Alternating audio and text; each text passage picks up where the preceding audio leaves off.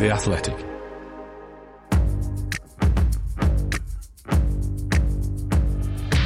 Totally Football Show. Today, final day meltdown. For a spell, City with the biggest Villa nightmare since Grand Designs, Liverpool with the worst performance against Wolves since the first two Little Pigs.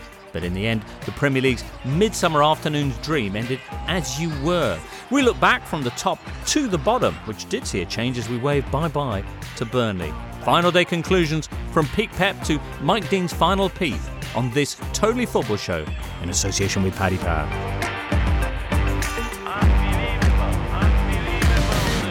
All right, then, listener. Here we go. Monday, 23rd of May. Dust settling on another Premier League season. And here with us today, Daniel Storey, Adrian Clarke, and Tom Williams. Hello, everyone. Morning. Hello. Hello, James. All right. Tom's bright and cheery because he's staying over in Paris, which is quite a popular choice these days, of course. Well, indeed, yes. Haven't seen any uh, Liverpool fans yet, um, but I, I suspect the longer the week goes on, uh, the more the chances of bumping into them will increase. Of, of course, of course, because th- they're going to be playing there on Saturday. I was thinking about the other staying in Paris story, the Kylian Mbappe. Oh, yeah, yeah, yeah, yeah, Paris guy, yeah, story. Yeah, yeah. Yeah, yeah. Well, it, we'll get we'll get the hot take reaction from the French capital from you a, a little bit later on, Tom, because so much to discuss, and of course, so much of it about the Premier League. What an extraordinary final day. How was final day for you? Daniel, Adrian?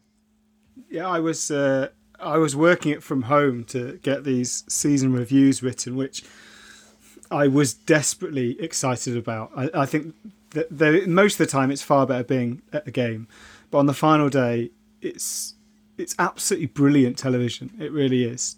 I, I, I believe we should have at least two or three a season where every team plays at the same time and we get this kind of as Tom as Tom said the, the French describe it as the multiplex where you just dash around digitally from game to game and, and see the goals going in. It is it is sporting TV at its best.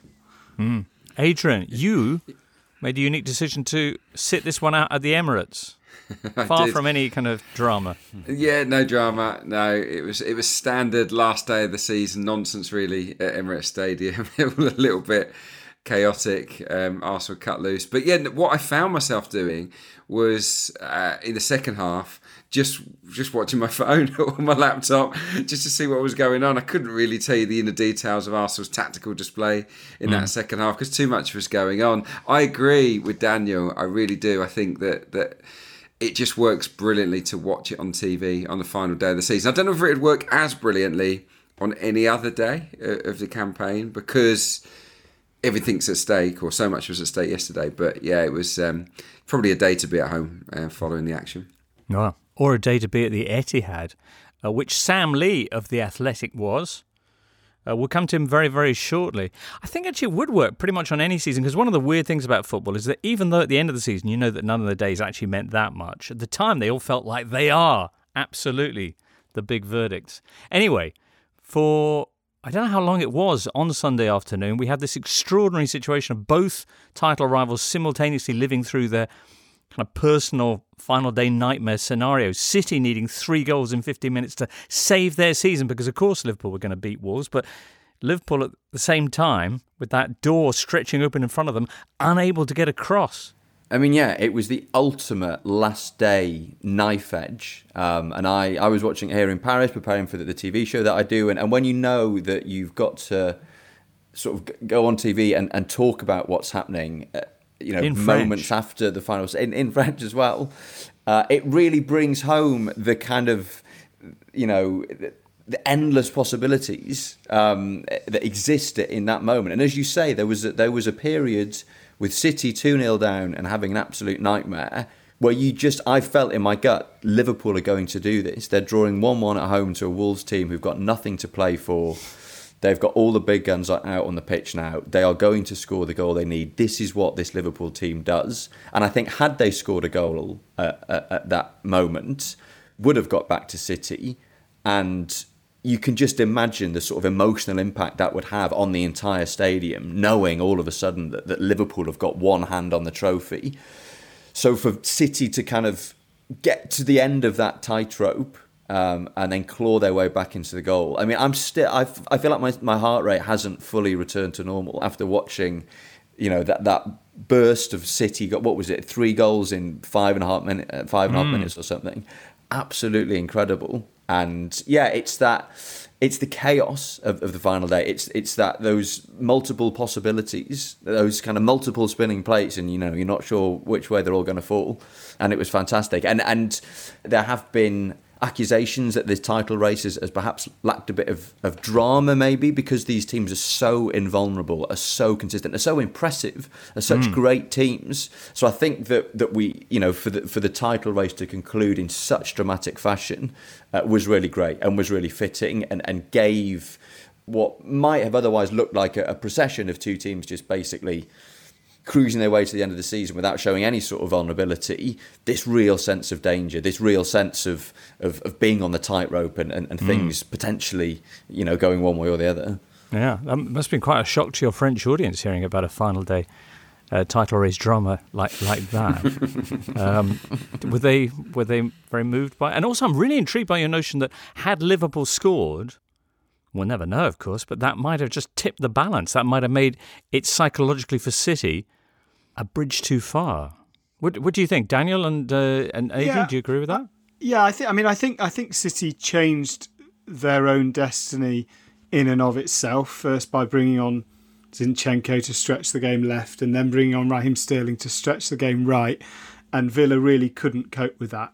I thought one of the, the slightly overlooked things in all the madness was the cross from Raheem Sterling from the first goal to a perfect position was extraordinary, really. Um, so I think City kind of they, they wrestled it back themselves. But I think Tom's right. It's pretty clear that you know in the age of you know smartphones and information at your fingertips, every City fan knew what was going on. They were already nervous. The atmosphere. I thought one really interesting thing about the final day was how Liverpool as the chasers, the atmosphere felt joyous at Anfield until the point that City had gone behind, and then suddenly they felt nervous. Whereas City, they were nervous throughout the atmosphere didn't come across particularly well. It was clear, you know, the shots of people in the stands, everyone was incredibly nervous. And the other, I mean, the other thing that I thought was, I mean, really enjoyable if you're a City fan, but also as a neutral, was the manner in which they kept the ball in the corner in the final probably eight minutes of the game. Just that control to hold off Villa players, win the throw, win the free kick, hold the ball after all that drama, it would have been very easy to get carried away. The way that the way they immediately went from chaos mode to control mode was pretty extraordinary. I thought. Yeah, I felt that Manchester City earned this by showing the mentality of champions. Their backs were to the wall. The pressure couldn't have been more intense. I think everybody at the Etihad Stadium expected Liverpool to score, even though they didn't get news or word of a Liverpool goal. I think they all knew that a draw wasn't enough. So you ha- I think you have to applaud the way that they rouse themselves. Uh, you have to applaud Pep Guardiola's choice of changes. It was so Pep, wasn't it, to to pick Fernandinho at centre back on the day where he comes up against one of the quickest strikers in the Premier League. Actually, he's statistically the second quickest striker in the Premier League behind Mo Salah, and that's that's Ollie Watkins. To pick to pick Fernandinho from the start there was just typical Pep weirdness on a big night or a big day. But he did correct it, and and Gundogan is just one of the best in the business, isn't he? At ghosting into the box to to score goals. So yeah, I, I think. Yeah, they earned it the tough way there, Manchester City, and uh, yeah, you you have to take your hat off to them. Well, indeed. All right. Well, as I mentioned, Sam Lee was at the Etihad for scenes. Let's hear from him now. You're listening to the Totally Football Show, sponsored by Paddy Power and part of the Athletic Podcast Network. De Bruyne is on Dominguez clearance. De Bruyne across!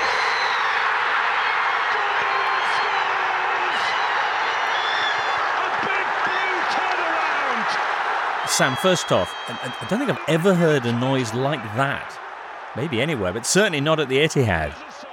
Well, I mean, not not an ideal position to start, but um, I can't really tell you what happened. It all honestly all happened in a blur. I, I don't really remember the the the people kicking the ball and the, and the noises that happened. It was just yeah, a maelstrom of goals, um, disbelief. You know, I saw people walking up the steps. I don't think they were leaving, but maybe going to collect their thoughts somewhere when they were two 0 down, and then to to come back and do it that quickly. There was there was no time to think. It was a bit like you know, I, I, hate to bring this one up for City fans, but it was a bit like when they went out against Real Madrid. There's just no right. time. It, things are happening that nobody can seem to control.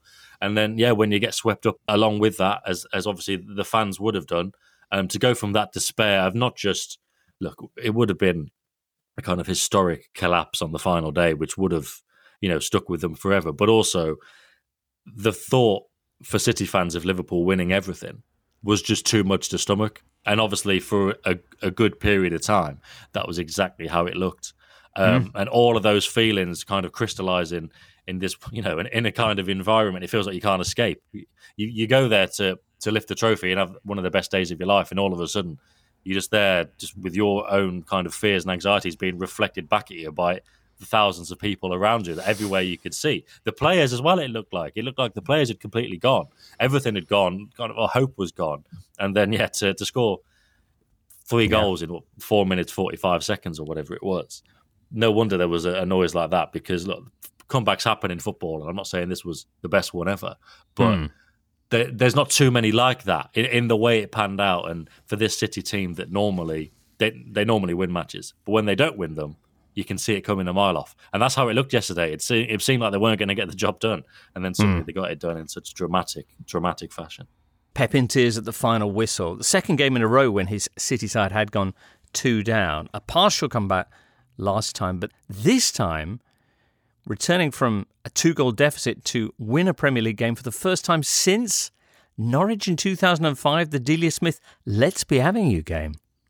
Yeah, well, this is it. The top and the bottom of it was City don't normally come from behind to win, and yeah, we saw those those stats last weekend when things looked hopeless at West Ham, and they did claw their way back into it. It's it's mad to think that at the start of last Sunday morning they knew they just needed four points to win the league, and the manner that they've got those four points is remarkable. But it, it's good. I mean, this is the kind of thing I, I wrote about after the game. You know, I, I, said earlier on, City normally win, but when they don't, you can see it coming, and you just think, right. all the passing triangles and the crosses, that it's not, it's not really working. But obviously, normally it's, it's like four percent of their matches or whatever. It doesn't matter.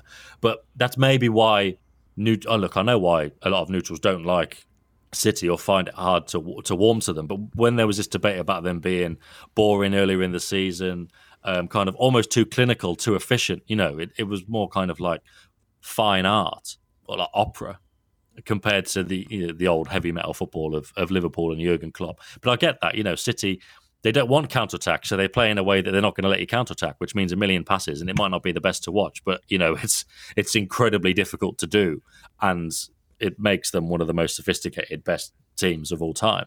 Whereas on the other hand, you've got Klopp, who's also one of the most sophisticated, best teams of all time, but in a more chaotic, kind of frantic way with more emotion, more raw energy. They're the ones that score two or three goals. They're the ones where when they went two 0 down to Villarreal, and everyone mm. think who everyone who was like in Madrid with me, the City fans, hoping that they were going to go out. Everyone knows really that they are going to come back. You can't stop them. They are irrepressible. City don't kind of have that edge, even though they've got basically everything else. But then, yeah, to come back two 0 down last week to to to get the draw there, obviously the penalty as well, which which could have made it three, and then to do it yesterday, it, it was that kind of raw emotional side that this this city don't show too often. So to add that into their repertoire on the final game, it, it just it demonstrates their personality, and their personality for me was never in question. For Guardiola, of course, it was never in question. You know, they're not just some robots that play football in a sanitized environment and can only win when things are going their way. You know, if they need to if they need to get the job done, they they can do it. And there's a special thing kind of building at the club in terms of being able to get the job done. You know, for all the typical City pessimism of the supporters. And okay, yesterday they did do things the hard way, but they just they just always get the job done, and that's that's a hell of a thing to say for a football club. Hmm. Although you can understand why people doubted it at 2 0 down, and particularly as you say, with Liverpool and that ability to always come back, while Liverpool were having stage fright against Wolves. At the Etihad, how much anxiety was there?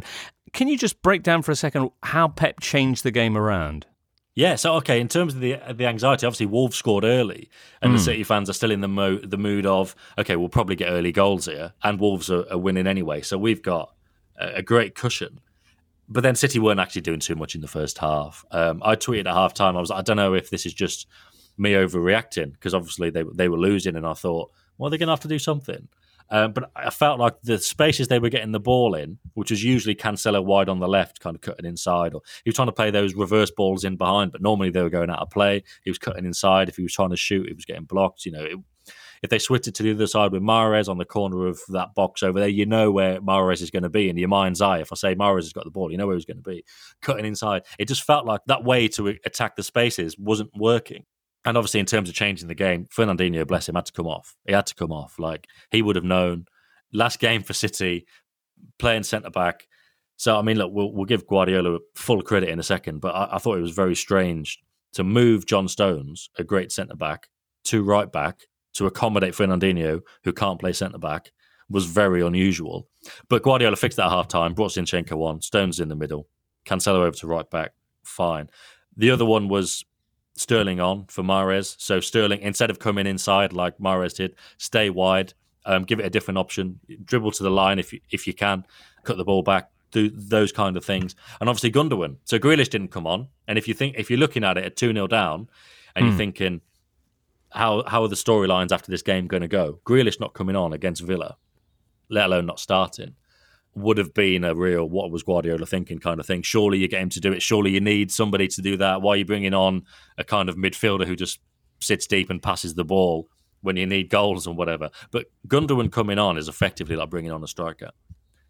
Guardiola says Gundogan is the one, the best in the team at knowing and sensing those positions. He said it's arriving at the box, not a second too early and not a second too late. You're doing it at the exact right moment. So when Gundogan comes on, you're not getting Gundogan, the deep line midfielder, the playmaker, the pass master. You're getting the penalty box poacher. Um, so bringing on Grealish, I'm not sure where he would have fitted in because they wanted the right foot on the right hand side, so that was Sterling. If you'd have brought um, Grealish on for the left, he'd have been cutting inside, but you wanted Foden on the left to stretch that one wide as well to work in tandem with Zinchenko, and that worked. And then yeah, they they created those spaces for Gundogan, and obviously the the two goals. So that's how, despite everything and despite how it looked, he, um, Guardiola managed to get a handle on it and, and turn it around just to get the ball into the box and get the man who knows how to get on the end of it. Sam Lee. Well, as for Liverpool, in the end, it didn't matter, but it looked like it was going to. Their come from behind 3 1 win against Wolves. Yeah, and I mean they were they were as fortunate as City, I thought, in terms of you know they didn't require a two goal comeback and they had a lot more time to do it. But at one one, you know I'd already switched over.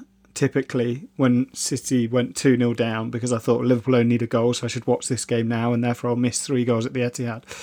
Um, but Wolves had so many chances, like three on one breaks, four on two breaks, poor passes behind the man there were at least two two times when there was a player in probably 10 yards of space in the penalty area waiting for a cutback and the ball either didn't come to them quickly enough or didn't come to them at all so so liverpool you know they they I think that demonstrates that they understood what was going on and that there was a desperation to score goals. And I think there's also an argument. The only slight criticism of Liverpool's season is that at times they have allowed themselves to get involved in these chaotic matches. You know, they drew five games 2 2, they drew with Brentford 3 3, they lost 3 2 at West Ham.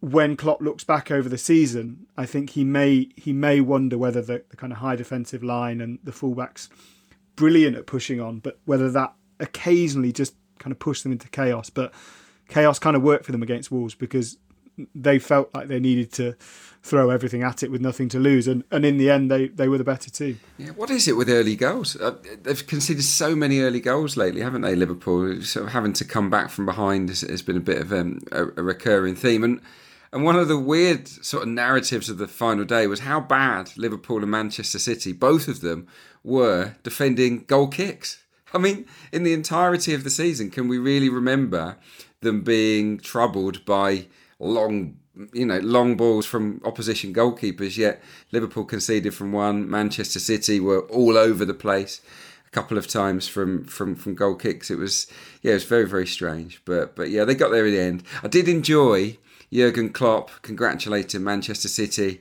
by looking directly into the Mm. camera. I thought that I thought that was that was a particularly interesting way to, to sign off. He's he's becoming a bit of a pro, isn't he, Jurgen? And yeah, and just to follow on from Adrian's point about the vulnerability that Liverpool and City both showed, I think that is part of their charm that they are two such attacking teams that take such risks, leave so much space in behind, and you know Liverpool's uh, offside trap is, is famously well honed, uh, and and you know City are obviously uh, a very accomplished uh, defensive team as well. But I think that's that's one of the most charming things about this this rivalry that they are two teams who who seek to go out and impose themselves on their opponents. And in terms of the head-to-heads this season, that's how they've gone into those matches as well. Uh, and it, it feels it feels like a really positive thing for the Premier League that that both managers have this outlook of wanting to be protagonists, of, of wanting to go out and and play their sort of football uh, and and impose themselves. Um, and a consequence of that is that you know occasionally you know that there are moments when they look vulnerable, and I think we've seen that in in the games uh, you know b- between the two of them this season. The, the dynamic between the kind of blood and thunder football of, of Klopp and, and the slightly sort of the slightly kind of cleaner, more precise football of Man City, I, I think that's that's sort of a, a key ingredient uh, in the rivalry. That, that although both managers espouse this very attacking philosophy, they, they kind of go about it in different ways as well. Well, they've given us a tremendous season, a tremendous finale to the season. Of course, the campaign not quite over for Liverpool yet. And Saturday in Paris, the clash with Real Madrid win that, and they can feel a lot better about how uh, the campaign's been. On a less positive note, though, post the final whistle at the Etihad, again, a pitch invasion again, a visiting player assaulted by fans as they ran onto the pitch. Yeah, it's becoming a, a theme. I wrote a column on it last week. I've got no issue with, with pitch invasions, you know, in isolation as a concept. Um, generally, because I think our our kind of hazy memory of them as being completely joyous occasions of fans either hugging each other or hugging players and then congregating around either the tunnel or the, the director's box for maybe the players to come out or the manager to come out and say a few words and everyone you know everyone have a brilliant time. But the tone on those has basically shifted in maybe not in recent weeks. I think it's longer term than that. And I think that the Euro 2020 final was you know a- a milepost in that shift but I think football's authorities have got a real problem on their hands because um, it's basically impossible to stop because stewards aren't paid enough. There's not enough of them, and they're not well trained enough to stop hundreds of people running at them. That's that's not their job. Their job is to police crowd safety within the stands. It's it's hard for them to do anything else. Um, so you're you're effectively reliant on the goodwill or the self policing of, of supporters, and 99% of them, or probably more than that, behave very well and just want to you know have a good time and mark the moment. Although they are asked not to do it, and some of them don't, and the ones that don't will ruin it for everyone else. But you know, governing bodies can't act on it's only one percent. They have to focus on that one percent. What what do they do? Moats with crocodiles? Do you think, or, or uh, I I think I think it's very hard because look, we've seen the demonisation of football supporters before, um, which is unacceptable. We've seen the use of fencing, which is unacceptable. Um, so I think it probably has to be a punishment-led reaction. I think it has to be, you know, you work with clubs to say, look, we will close grounds, and yes, that still punishes the majority, but something has to happen. Or you and you say in repeated incidents, then you know we will look at points deductions and hope that kind of forces some some notion of self policing amongst supporters to, to think twice. What, a, I- what about just a bigger but- deterrent? What just about a bigger deterrent for the actual fans? You know, for, for football authorities work with the government. We know that we know that it's illegal, but what, what is the punishment? No one, no one knows. No one seems to care. No one's frightened by the fact that they are breaking the law by going onto the pitch. It is so dangerous. Players do not like it. They've never liked it. They are scared, and justifiably so. There could be a lunatic carrying a weapon that that causes a tragedy easily, easily. So, I th- I think there has to be a very clear deterrent. I don't know what that is. Is it you know if you step foot on the pitch, it's a grand. You know, it's a big fine. You know that that will be implemented. It will. It would put me off if I was if I was that kind of person that might want to run onto the pitch. I, I just feel that that you have to punish these people. Um, yeah, you can't have fences. You We, can't. we think of fan trouble as, as a, an English thing, but Tom, this has been a real issue in, in France. Have they kind of made any moves towards a solution? I mean, the difference in France is that things like this have been happening all season. It's only really, I mean, and there have been incidences in England, um, in, in, in Britain, of of fan disorder. But this recent spate of pitch invasions is the sort of thing you get at the end of every season. This is when pitch invasions happen because fans are celebrating a big victory or avoiding relegation or, or what have you.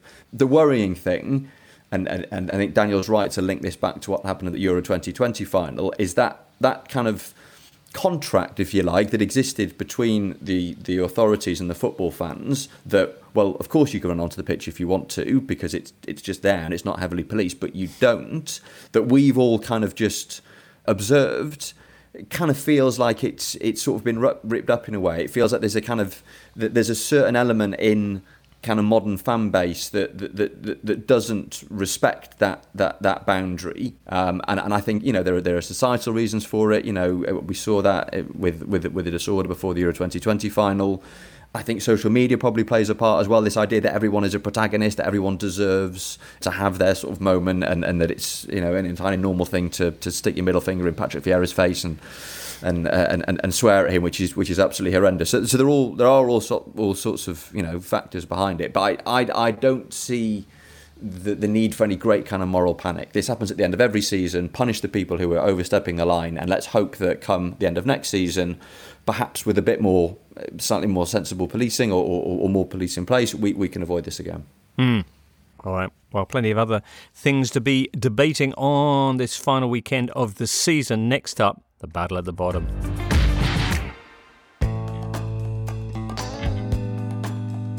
It may be the third string of the European tournaments, but the Europa Conference League final of 2022 out in Tirana has thrown together a couple of really big names in European football as Roma take on Feyenoord. Roma have had an eventful route to this final, including a 6 1 loss at one stage to Bodo Glimt of Norway, but they've been in great form in the knockout stages and got to the final courtesy of a 2 1 aggregate victory over Leicester City. They were, of course, in the European Cup final not so long ago, and they are attempting to win their first ever European trophy, and who better than Jose Mourinho to guide the Italians to the promised land? Their opponents, Feyenoord, were the last Dutch team to win a European trophy. That was back at the UEFA Cup 20 years ago. They've also had an eventful spin to the final, and they held on against Marseille in the semi final to record a 3 2 aggregate victory. At the time of recording, the betting is very close here. Roma are 5 to 4.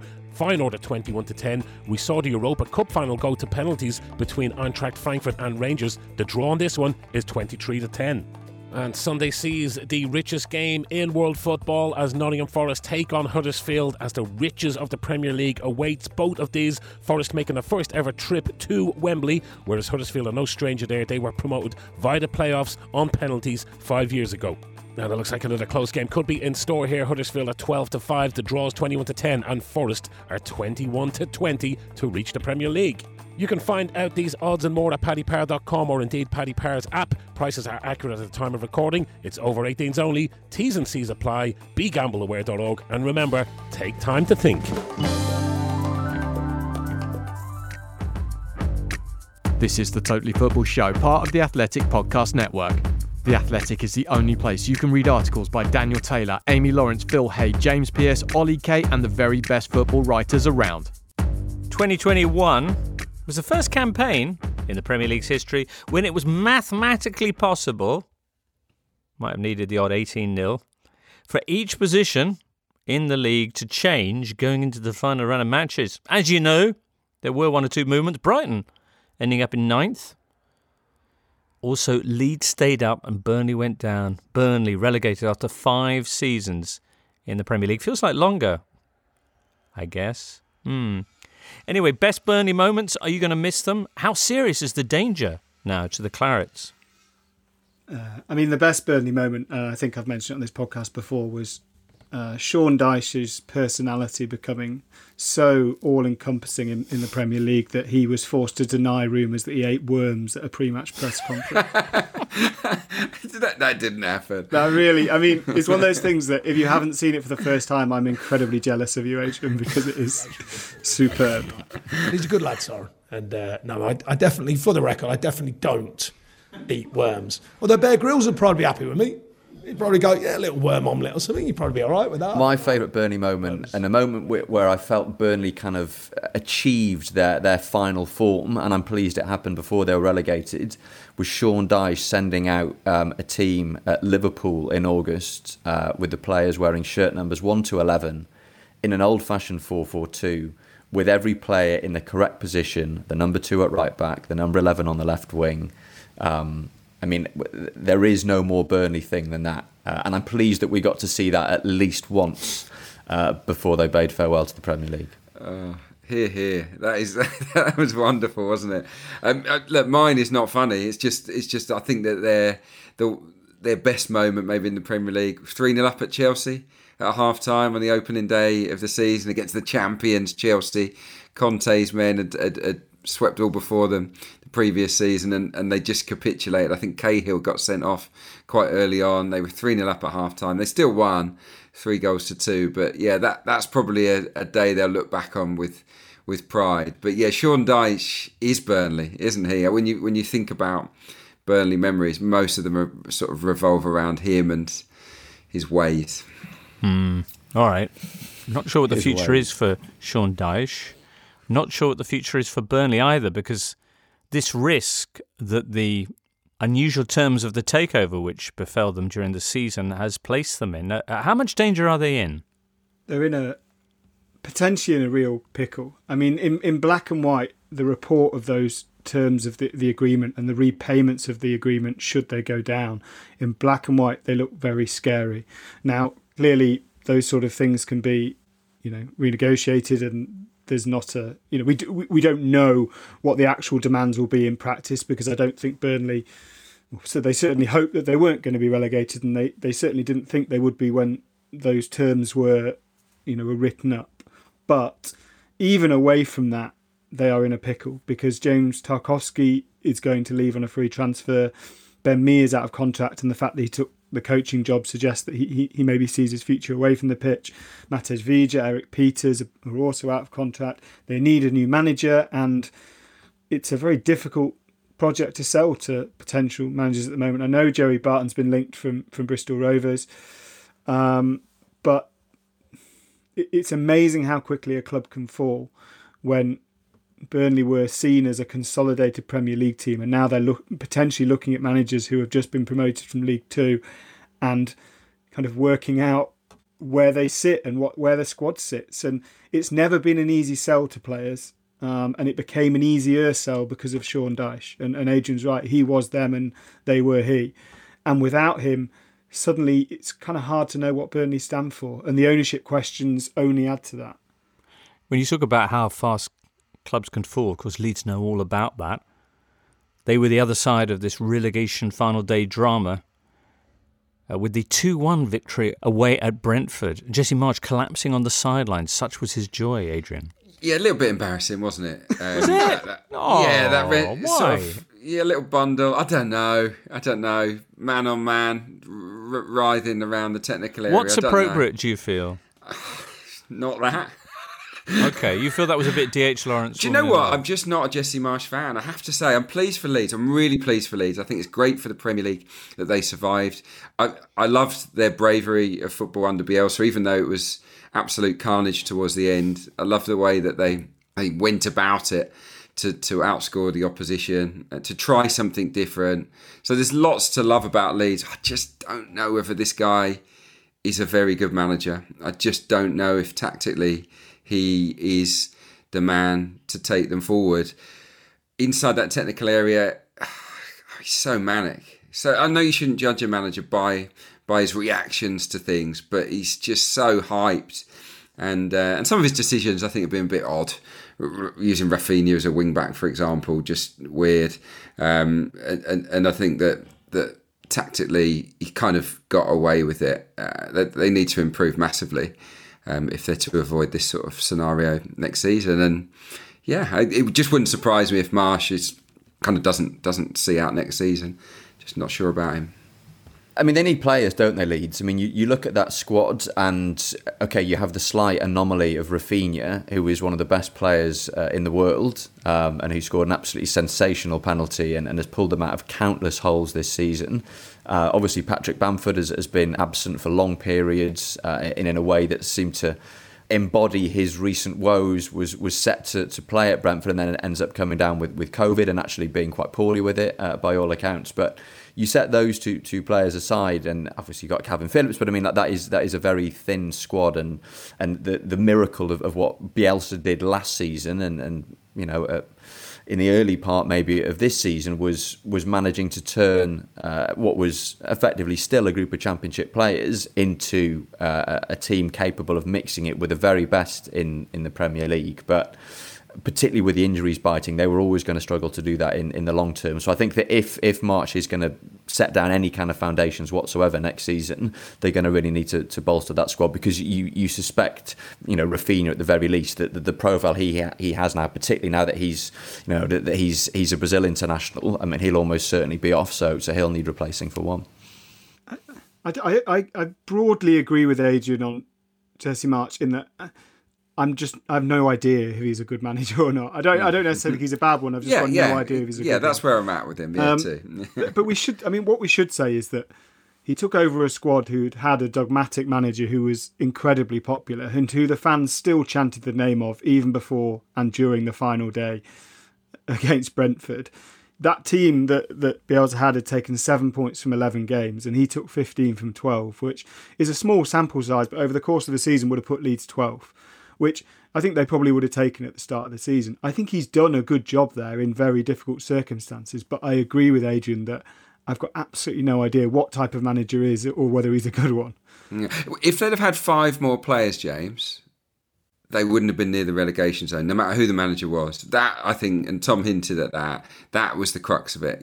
It was the lightest of light squads, and and yeah, they relied on luck and in a lack of injuries and suspensions, and that's exactly what they got. They got a, a stack of suspensions and injuries, and yeah, it was it was crazy really to go into this season with with so few players. I think Leeds managed to get 99 bookings this season, which is I think 26 more than any other team, which is mighty impressive. You look at between them and Everton, who managed to get six red cards, like the the ill discipline, not necessarily in terms of sort of bad behaviour or violent conduct, but just kind of being caught out of position and therefore having to foul or making the wrong decision and diving in rather than standing but you know standing your man up there's so so much of that in both clubs this season they've got to solve that Place your bets. Welcome to Pep Roulette. Charlotte, feeling confident today, me. And your selection? Just start up front. Blue number 9 and 26, uh, 17 as well, just behind the front two, like. Excellent. Good luck. Blue number 7, unlucky sir. Ah, oh, Sterling, he started last week. Predicting Pep's lineups is hard, but fortunately, we've made our bet builder easy. Simply choose a top pre-built bet builder, click add to bet slip, select your stake, and done. Paddy Power. Online exclusive. T's and C's apply. 18 plus. BeGambleAware.org. This episode is brought to you by Michelob Ultra, the official beer sponsor of the NBA. Want to get closer to the game than ever before? Michelob Ultra Courtside is giving fans the chance to win exclusive NBA prizes and experiences like official gear, courtside seats to an NBA game, and more. Head over to michelobultra.com slash courtside to learn more. On Apple Podcasts, Spotify, Smart Speaker, and now ad-free on The Athletic, this is the Totally Football Show with James Richardson. Burnley go down, Bournemouth, Fulham coming up, and of course one other team. Ooh, next Sunday we find out who, Daniel. Yes, I've got a, a, Champions League final on Saturday night, which I think I'm probably the only one that considers that the starter to, to Sunday's main course. uh, yes, um, there is the, the small matter of a playoff final, which Forest are favourites for, and Adrian and I were talking before the show, which seems, given how they played in the second leg under intense pressure, it seems, I mean, not just with my own biases, but I cannot believe that Forest are such significant favourites for that game. Huddersfield are a very smart team under Carlos Corberan, and uh, yes, I think it will be another knife edge playoff final. Put it that way. Crikey, and a long wait for you for that game to roll around. Totally Football League show is out today with Matt Davies Adams at the helm. They'll be looking forward to that. Also, looking back on poor Duncan Alexander's Wycombe Wanderers, who were beaten 2 0 by Sunderland. I mean, of course, yay for Sunderland, who finally win a playoff final. That was on Saturday. Black Cats victorious after three previous playoff final defeats, and they returned to the championship after four years down in League One. They played great, James, on the day. Yeah, they've got some really talented players, and it was just a, a sort of un-Wycombe like performance. Wycombe are, are brilliant at disrupting the opposition, at making life awkward, making it their type of game, and they they couldn't. They were they were a yard off. Sometimes I think Wembley just gives you not jelly legs, but you get Wembley legs, Mm. and they, Stage fright? they yeah, that's kind of what it is. And they were a yard off, and that was all Sunderland needed to to get their quality players, their quality forwards into the best areas. And yeah, they, they were deserving winners. And yeah, it's it's nice. It's, I think it would be nice to have them back in the championship. Hmm, excellent. Also, uh, out on Monday is, well, very late on Monday, Totally Football Show Europe. Again with Matt Davies Adams at the helm, because I'm off. Uh, James Horncastle, Alvaro Romero, and Julien Laurens be on board for that. Tom, I imagine they're going to be talking about that news. I suspect it may crop up. Yes. Mm. You you're on Twitter here saying Kylian Mbappe's decision to stay at Paris Saint-Germain a massive boost for their incoming sporting director Kylian Mbappe. Is this true? I mean, it's not literally true, um, and I was quite amused that a few people on Twitter thought that that Mbappe really had been appointed uh, sporting director slash coach slash head of recruitment. So what does it say apart from a very great number of zeros in the contract? uh, Apparently, that that is leading to kind of greater responsibility. What what exactly is it? Well, he is obviously getting more of a say in what PSG do um, in terms of the, the structure of their their management structure, basically. Um, and Leonardo, the sporting director, has already been sacked. The expectation is that Mauricio Pochettino will depart as well uh, in the coming days or the coming weeks. Um, and the reports here are that Luis Campos uh, will replace uh, Leonardo, having been the man who took Mbappe to uh, Monaco back in the day, uh, and having also been the guy who who built Lille's well, first of all Monaco's title-winning squad uh, in 2016-17, and then Lille's title-winning squad last season. Not a kind of perfect fit for PSG, I wouldn't have thought Campos in the sense that he's very good at at, finding bargains, at, at, you know, at, identifying young players who can be brought in and then and then uh, sold on at, huge profits. Whereas PSG kind of need battle ready players. Um, but the suggestion is that that is something that has kind of come out of PSG's talks with uh, Mbappe and his family. Um, that you know that Campos is, is someone he would you know who he would be happy to see brought in. Um, and you know I'm sure I'm sure over the weeks ahead we'll, get more of a sense of of you know what kind of say Mbappe's getting behind the scenes. But I mean it's, it's been clear from you know from the outside that there is there's very little kind of coherence to, to what PSG are doing on the football front and I, think I think from Mbappe one of the conditions for him staying at Parc des Princes was was having you know some kind of structure that that that, that, that will help PSG to obtain um, you know a, a more coherent playing identity that will Right. you know that, that will help them kind of make that make that final step in the Champions League which of course they're still they're still waiting to do They still are, aren't they? We're all shaking our heads here. I hope Uh, it just goes at the thought of it, Adrian. Don't you? I just hope it goes so wrong, um, because I mean, what what do the teammates think of that? Seriously, you got a lad. Okay, he's a brilliant player. He's a spectacular talent.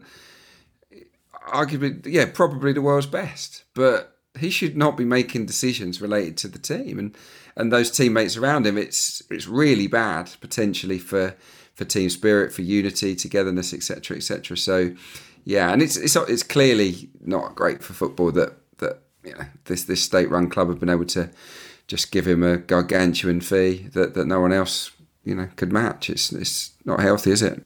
Yeah, I do find the whole thing. I mean, it's obviously incredibly bizarre. Adrian's right to point out the the issues with you know team unity. In terms of PSG, I don't think it's the worst move. You know, if if Campos is not, you know, he, let's he's not going to be you know scouring League for the the best signings to PSG, of course. But if he can look at a slightly different market than they have been shopping in, I think that probably does make sense. You know, the Lionel Messi transfer hasn't really worked. The Sergio Ramos transfer hasn't really worked. There is an argument that if you are going to pay Mbappe so much money, then it might be useful to have some non, you know, hundred million pound contracts in your squad Mm. as well. And if Campos can find those, that can work. The, the big question, which you know, I guess we don't know yet, is who replaces Pochettino because that's going to be the the defining thing. And Tom will know more about that than me. Well, but yeah, Tom, over to you. Yeah, we, lots of names being bandied around. I mean, Zinedine Zidane is is someone whose name pops up quite a lot, and if you read some reports here, he's still PSG's number one target. Other reports say that actually, you know, he he doesn't really fit the bill, and um, in L'Equipe this morning they were suggesting that that what PSG want is is another kind of dynamic coach who who, who is going to come in with with a game plan um, rather than a Zidane figure who is is more of a kind of, if, if not a, a vibes guy, then a sort of well set your team up defensively and then basically just manage the egos, which he did brilliantly at, at Real Madrid. Similar sort of approach that to Carlo Ancelotti. What PSG have tried in, in recent years is is to bring in managers who have very clear ideas about the sort of football they want to see and who want to play sort of front foot, very vertical uh, football with, with lots of pressing. You know, Unai Emery, Thomas Tuchel, Mauricio Pochettino, but none of them have, have succeeded in doing that. So I- I'm, you know, slightly puzzled as to why they think that that is still the route to go down and why they're not looking for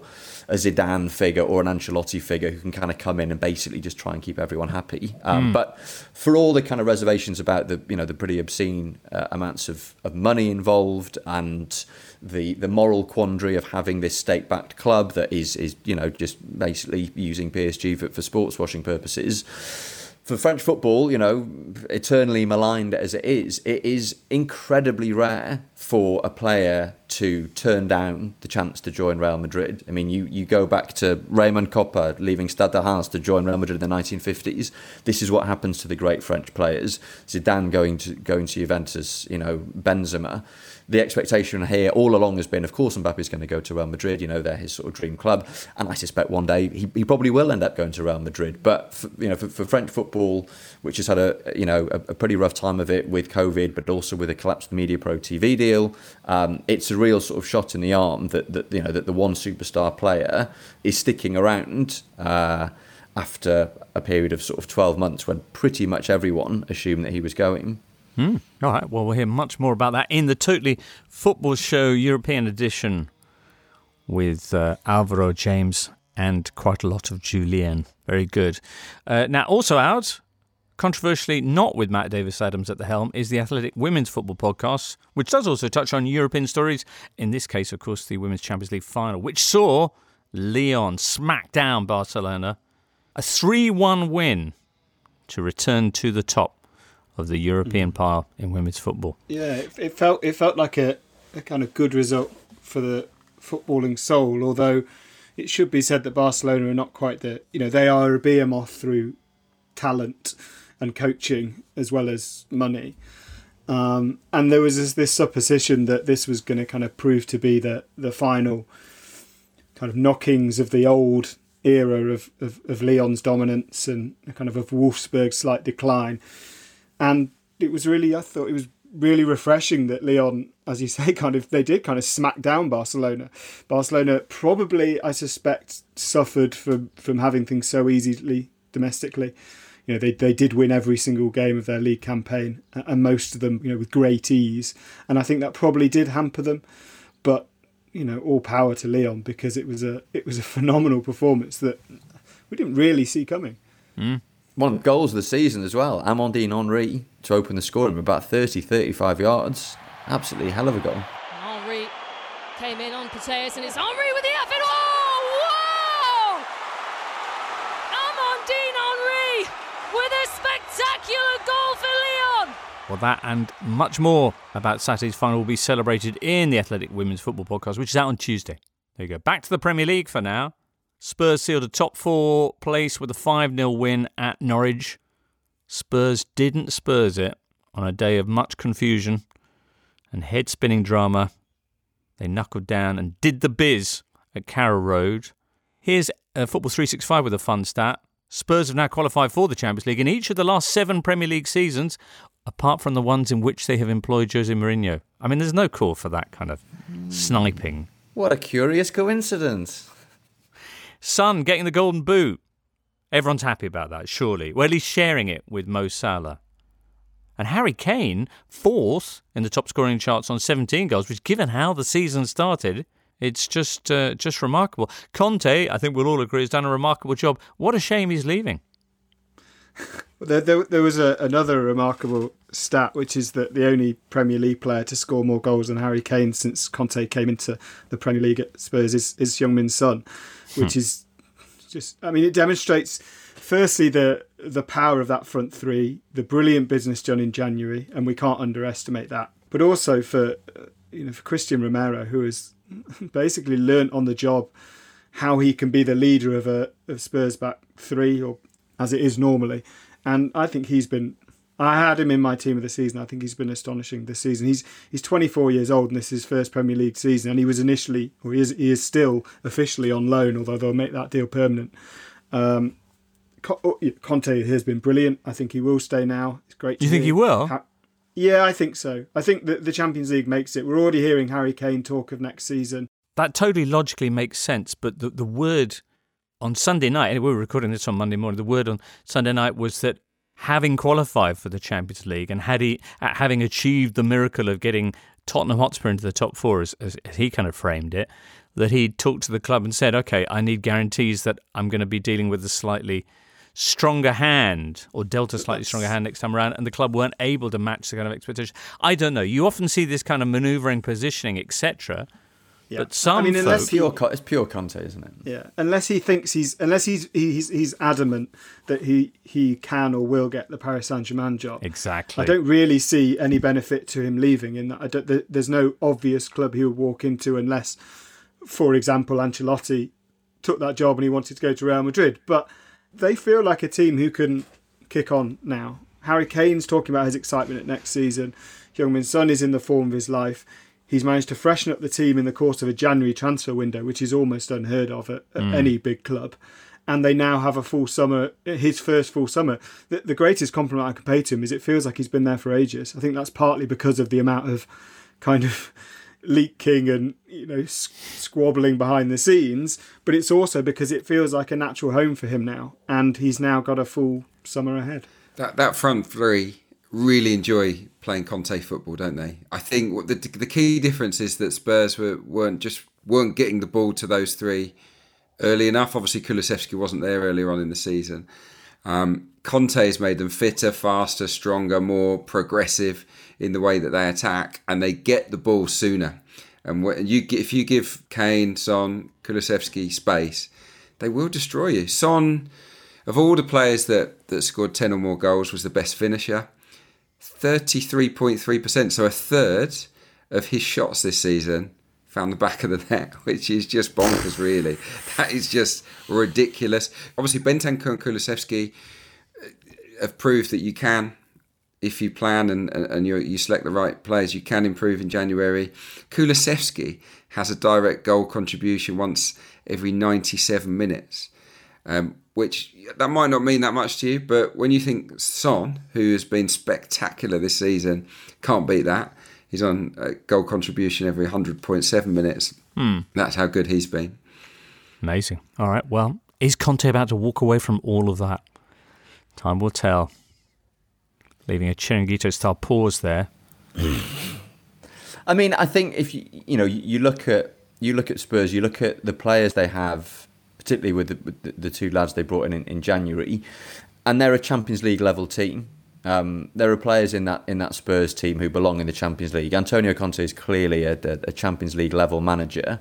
Um, although I, when you when you look when you look at the when you although but when you look at the final standings, I, I when you look at the, the final standings, I think the remarkable thing is how close Arsenal got to denying them a Champions League place. When you look at the, the gulf in experience levels between the two squads, I, you know, I, I feel like Tottenham are a, a fitting fourth place team, but but fair play to Arsenal for pushing them as hmm. pushing them as, as close as they did with you know with what you know what is a very inexperienced squad and, and with a pretty inexperienced manager. Wow, that this goes against the narrative that I hear everywhere else of how Arsenal bottled it and and, and you know should be ashamed of their season. Well, well said, well done, Tom. Very good. There you go. Arsenal wrapping it up with a 5 1 win against Everton, who equal their worst ever Premier League points tally and their worst ever away record.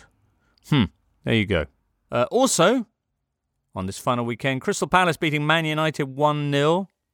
Wonderful scenes uh, post game with Ralph Rangnick, the man supposedly brought in to shape the club's future, guide the selection process for his replacement, revealing he was the one man at Selhurst Park who didn't know that Erik Ten Hag was actually there and he hadn't even spoken to him yet. So, hmm. Telepathic understanding already, by the sound of it.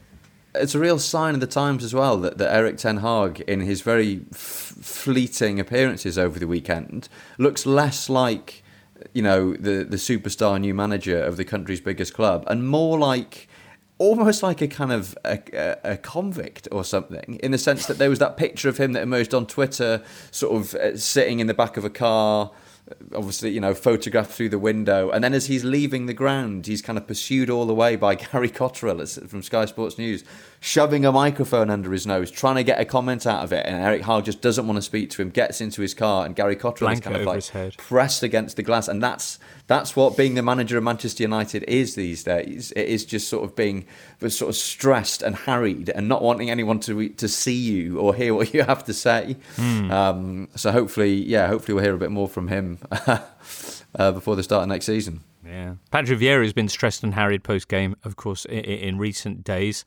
uh, masterminding their first win over United, Crystal Palace, at Selhurst Park for 31 years, and that was thanks to Wilfried Zaha's 15th goal of the season.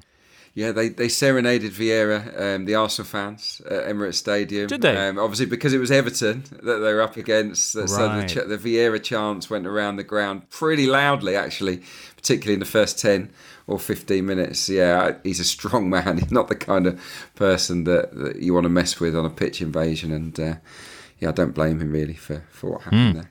Indeed not. All right. It was Conor Gallagher's last game for Palace, probably. It was Martin Atkinson's last game as a referee.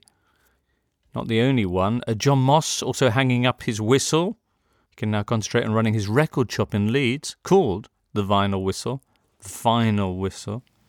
That, I mean, that is. I, I must admit, John Moss has has leapt up in my estimation on knowing that he. I mean, uh, it had had it just been the knowledge that he owns and runs a record shop, Right. um, that would have been enough. But the fact that it's also called the Vinyl Whistle, um, fair play. I quite enjoyed the um, the shirt that the Leicester players presented him with on his retirement, which said something like, "What did it say? Um, so pleased you're retiring." Um, Yeah. and With a uh, picture and of Jamie Vardy. Kasper Schmeichel and Jamie Vardy handed it over to him, and Kasper Schmeichel grinning from ear to ear, and Jamie Vardy playing it totally deadpan, as if he really is happy that he's never going to be refereed by John Moss ever again. Yeah, so good, so good. And also um, Mike Dean as well. Well, yeah. Did Uh, he get a special gift from anyone at Stamford Bridge? I don't think he did. I mean, there was all this sort of sort of semi banter about him sending himself off in the 90th minute or, or something. I mean, on a on a probably unnecessarily serious point, losing those three referees, losing any three referees in the Premier League at the moment, is not a good time for that to happen. Because if you've watched the Championship or League One, as Adrian has this season, you know there's not some diamonds hiding in the rough in the in the EFL at the moment. So the academy yeah. is floundering, let me tell you. Yeah, it's yeah, not there good. is a Yeah. there's a, a fairly big issue there. And also, Mike Dean and John Moss are two of the only referees who, who I find it easy to distinguish from all the other ones, in the sense that most Quite referees kind of uh, they're all Tierney, kind no? of the same, aren't they? I mean, How- I don't how- think I'd, I.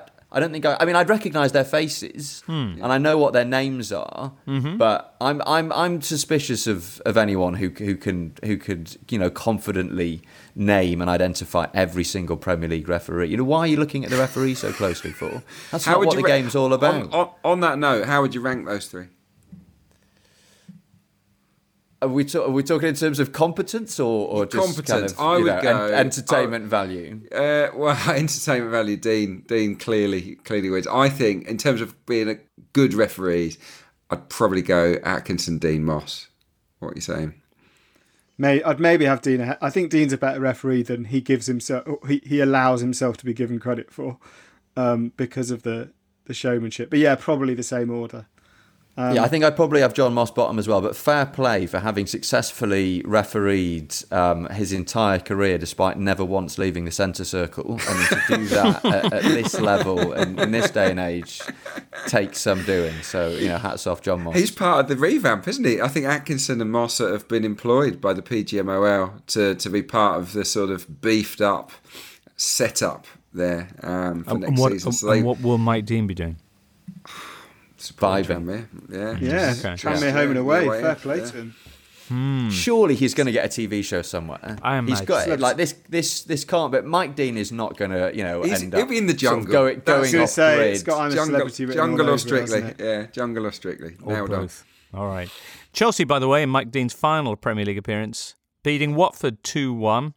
In the process, becoming the first team in Premier League history to go a whole season without trailing at half time. That's, for me, a remarkable statistic. First half invincibles. You should probably get a little gold trophy for that. Right. If Half- Premier League half games a goal ended at half time, yeah, they'd be. Only ten goals conceded from Chelsea in thirty-eight home matches. That that is that's very solid, isn't it? Hmm. Considering how far off they were of the title race in the end, shows how how badly they tailed off in the second half of matches.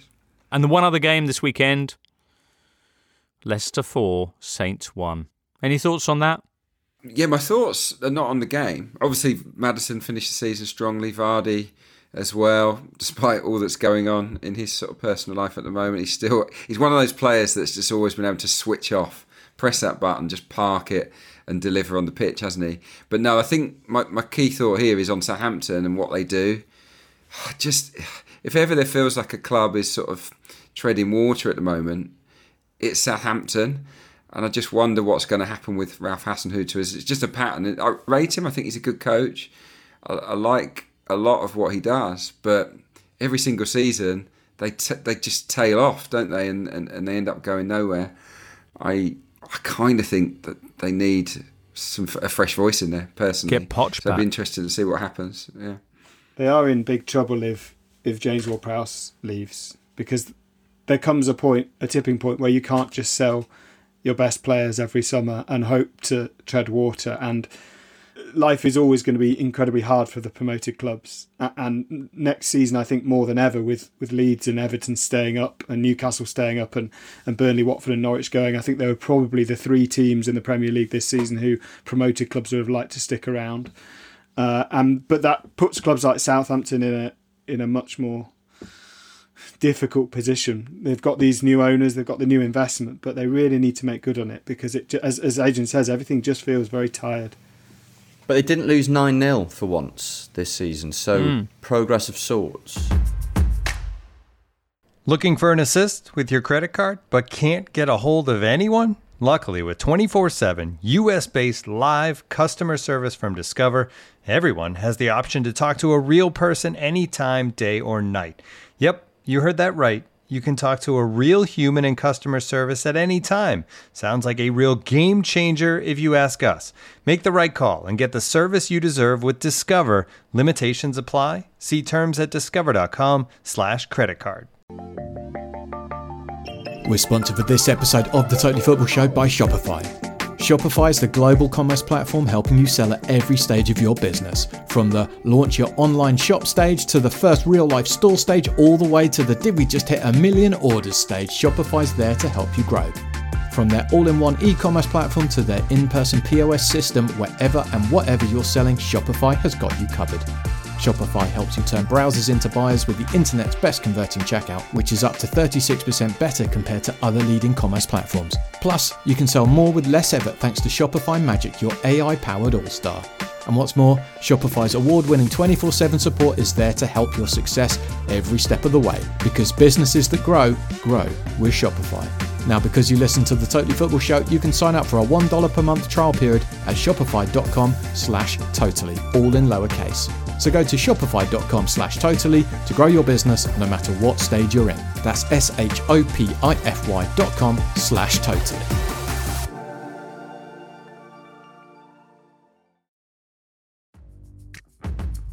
You're listening to the Totally Football Show in association with Paddy Power. And with Paddy Power, if something doesn't go quite to plan, you can get your money back as a free bet if one leg of your bet builder lets you down. Which is excellent news for Everton fans when they make their Lampardian transition from serious to funny to serious once again. Pre match bet builders only get your stake back as a free bet. Minimum 4 plus legs. Maximum free bet is £10. Excludes enhanced match odds. Online exclusives and T's and C's apply. That was the final final round of the campaign. Looking back, Tom, what would be your highlight of the last how many months was it? Eight, nine? Nine months. Good chunk of your life's just gone with that. Man City are champions again. What do you treasure? What do you take away? I mean, it was. It's been a great season uh, with a great title race, um, with some great storylines, and obviously, you know, I think the the main thing, you know, thinking back to the start of the season in August, how how great it felt to have uh, full stadiums again. Um, Mm. And although, you know, COVID did did have uh, an impact on the season, notably with all those cancellations, you know, during the, the Omicron wave in mid-season. You know, having had you know a pretty normal season uh, after two very abnormal seasons uh, was was great, and I think has done us all good. Um, in terms of you know sort of moment in the season, if I had to pick a sporting moment, a kind of high point, I think I'd probably go for that Mo Salah goal uh, against Man City back in October. Salah. He's done it again. Mo Salah. Still Salah. Oh! Take your hat off to Mo Salah. And for a kind of like a non-sporting moment, uh, I guess Christian Eriksen's comeback is is you know was the great feel-good moment because the you know the sort of the shared trauma, if you like, of, of, of watching that Denmark game at, at, at the Euro and, and, and that you know that, that absolutely horrendous feeling that, that we all felt seeing this player who you know who we'd all watched for so many years and, and someone who inspired such you know such warm feelings both for you know the wonderful footballer that he is and also you know clearly the, the lovely guy that he is. So you know for him to come back and you know and not just you know not just come back because someone's doing a favour, come back because he's because he's still got the level um, Mm. and to have the impact he had at Brentford uh, in the second half of the season. I mean, it was it was like he, it was like he'd never been away, and, and, and that was fantastic. And I think it was kind of if there was a, a, a particular moment that, that summed up uh, how happy we all were to, to see Christian Eriksen back, it was that the uh, the Brandon Williams tangle uh, when Brentford came up against Norwich, when Brandon Williams looked set to lamp Christian Eriksen, and then realised that he he actually had a national treasure. Uh, in his arms, uh, and great. probably gave him a, gave him a little cuddle. That was uh, that was a nice one. Wonderful choices, Tom. Daniel, Adrian, do you, anything you'd like to add to those?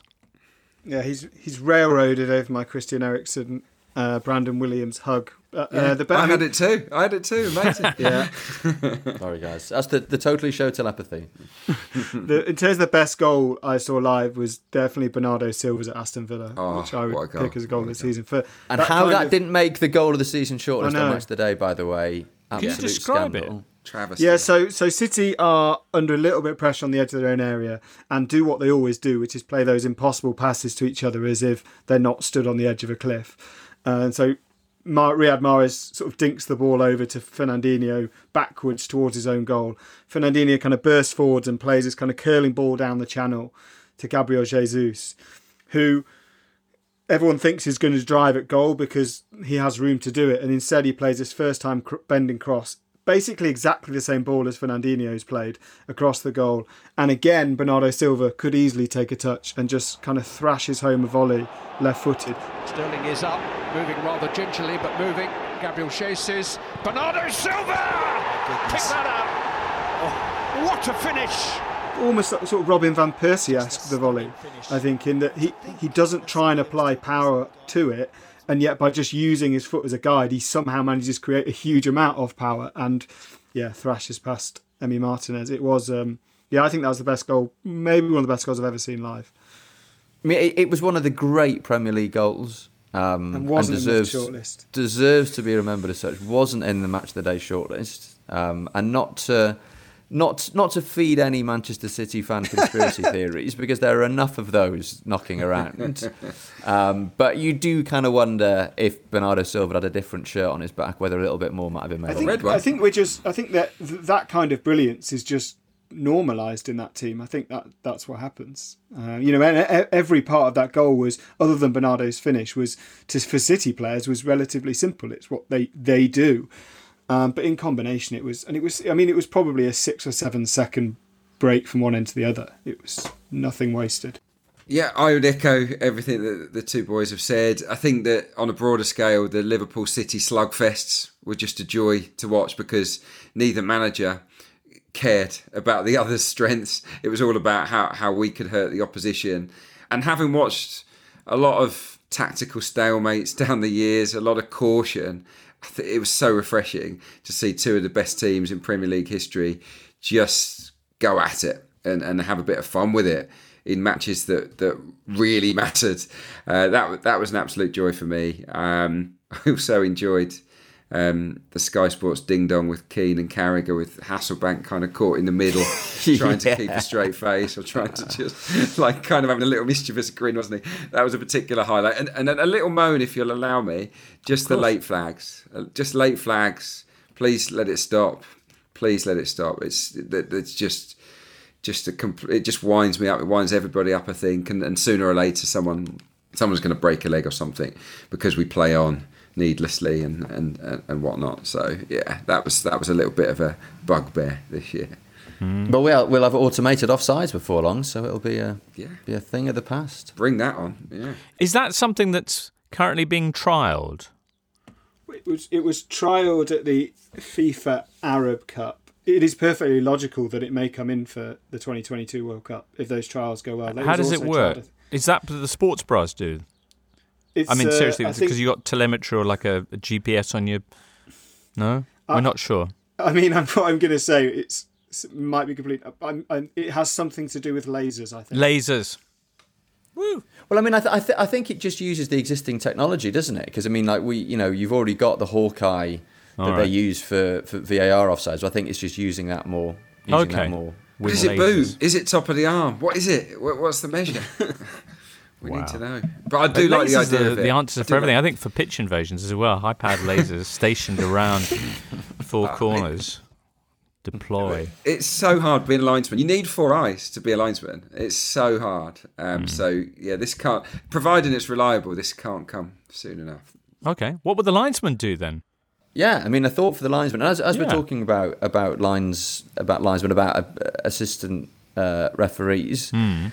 I'm trying to think who did it. Was it the Times? Someone made a kind of uh, video times, exercise a couple of years back, and it was "You are the linesman," and it was watch these videos of close offside calls and declare whether they are offside or onside, and it was impossible. It's it's basically it's it's almost physically impossible to, to, to look in, in two places at once, as Adrian says. And I, as much as, as refereeing gets maligned, and as much as you know the the arrival of, of VAR has has put offside decisions in the spotlight, I think the accuracy of offside calls you know, particularly compared to where the game was, you know, 30, 40 years ago, uh, you know, you want to see scandalous offside calls, you know, find a match of the day from like 1981 or something. I mean, the, the, the accuracy of, of, of offside calls these days is so good, even before you, you have to refer them to VAR. So, yeah, a, a, nod to our hardworking, hardworking, overlooked assistant referees, particularly as they may soon, soon to be redundant, by, soon to be replaced by literal robots. My my one of my minute bugbears of football is in our commentary when there's a close offside call, they say the the assistant has just got that right. And I think no, no, no, no. That you've got that the wrong way around. If they've just got it right, it's a brilliant decision. Your comment mm. should be that's a brilliant decision by the assistant referee, not oh he's just got that right. Yeah, yeah, fair enough. All right, well that was football. That was the Premier League, and it'll be back soon enough, early August ahead of the unusually timed World Cup in Qatar. Before that, this week sees the Conference League, of course, Wednesday in Albania, Roma against Feyenoord, and uh, James will be talking about that in the Totally Football Show European edition. Champions League on Saturday. Matt Davies Adams, Natch, will be here with this show on Thursday, reacting to the first of those and looking forward to the the second. I'm away for a week or two with the strongman Do you go out for a protein shake after it's all done and dusted? Is that how it works? No. Do what ha- with the boys? Yeah, yeah. I have enjoyed a drink with the the fellas. Bit of winding down after flipping a tire or two, pulling a truck. Those aren't euphemisms. Um, but yeah, no, but they're a great bunch of guys, and they put together a quite extraordinary sporting spectacle. I feel very, very honoured to be able to move from one extraordinary competition to another. Anyway, you'll be able to see the fruits of that, hopefully, come Christmas. And of course, before all over social media, because that's how it works. But anyway, yeah, so I'm away for a bit, and Matt Davies Adams will be at the helm because the Totally Football Show will be continuing twice weekly right through the summer. Madness. Mm-hmm. I've got one of those summers where, because of the early start date of next season, the women's Euros final is on July the 31st and the start of the championship season is on July the 30th. and there's nothing like the overlap in seasons to make you realise that you're really not going to get much of a break given Nations League in June as well. Hmm. Yeah, indeed. Well, many thanks to Tom, Daniel, and Adrian for today, and producer Charlie as ever, and you listener. Hope you've enjoyed our wrap up on this final day of action. We will be back on Thursday, or at least some of you will, and uh, I look forward to speaking to you again soon. And everybody have a great time in the meanwhile. Cheerio. You've been listening to the Totally Football Show, part of the Athletic Podcast Network. Listen ad free on the Athletic app and discover bonus content by following the Athletic UK Audio Plus on Apple Podcasts. Find out the very latest subscription offers at theathletic.com slash totally. The Totally Football Show is an athletic media company production and sponsored by Paddy Power.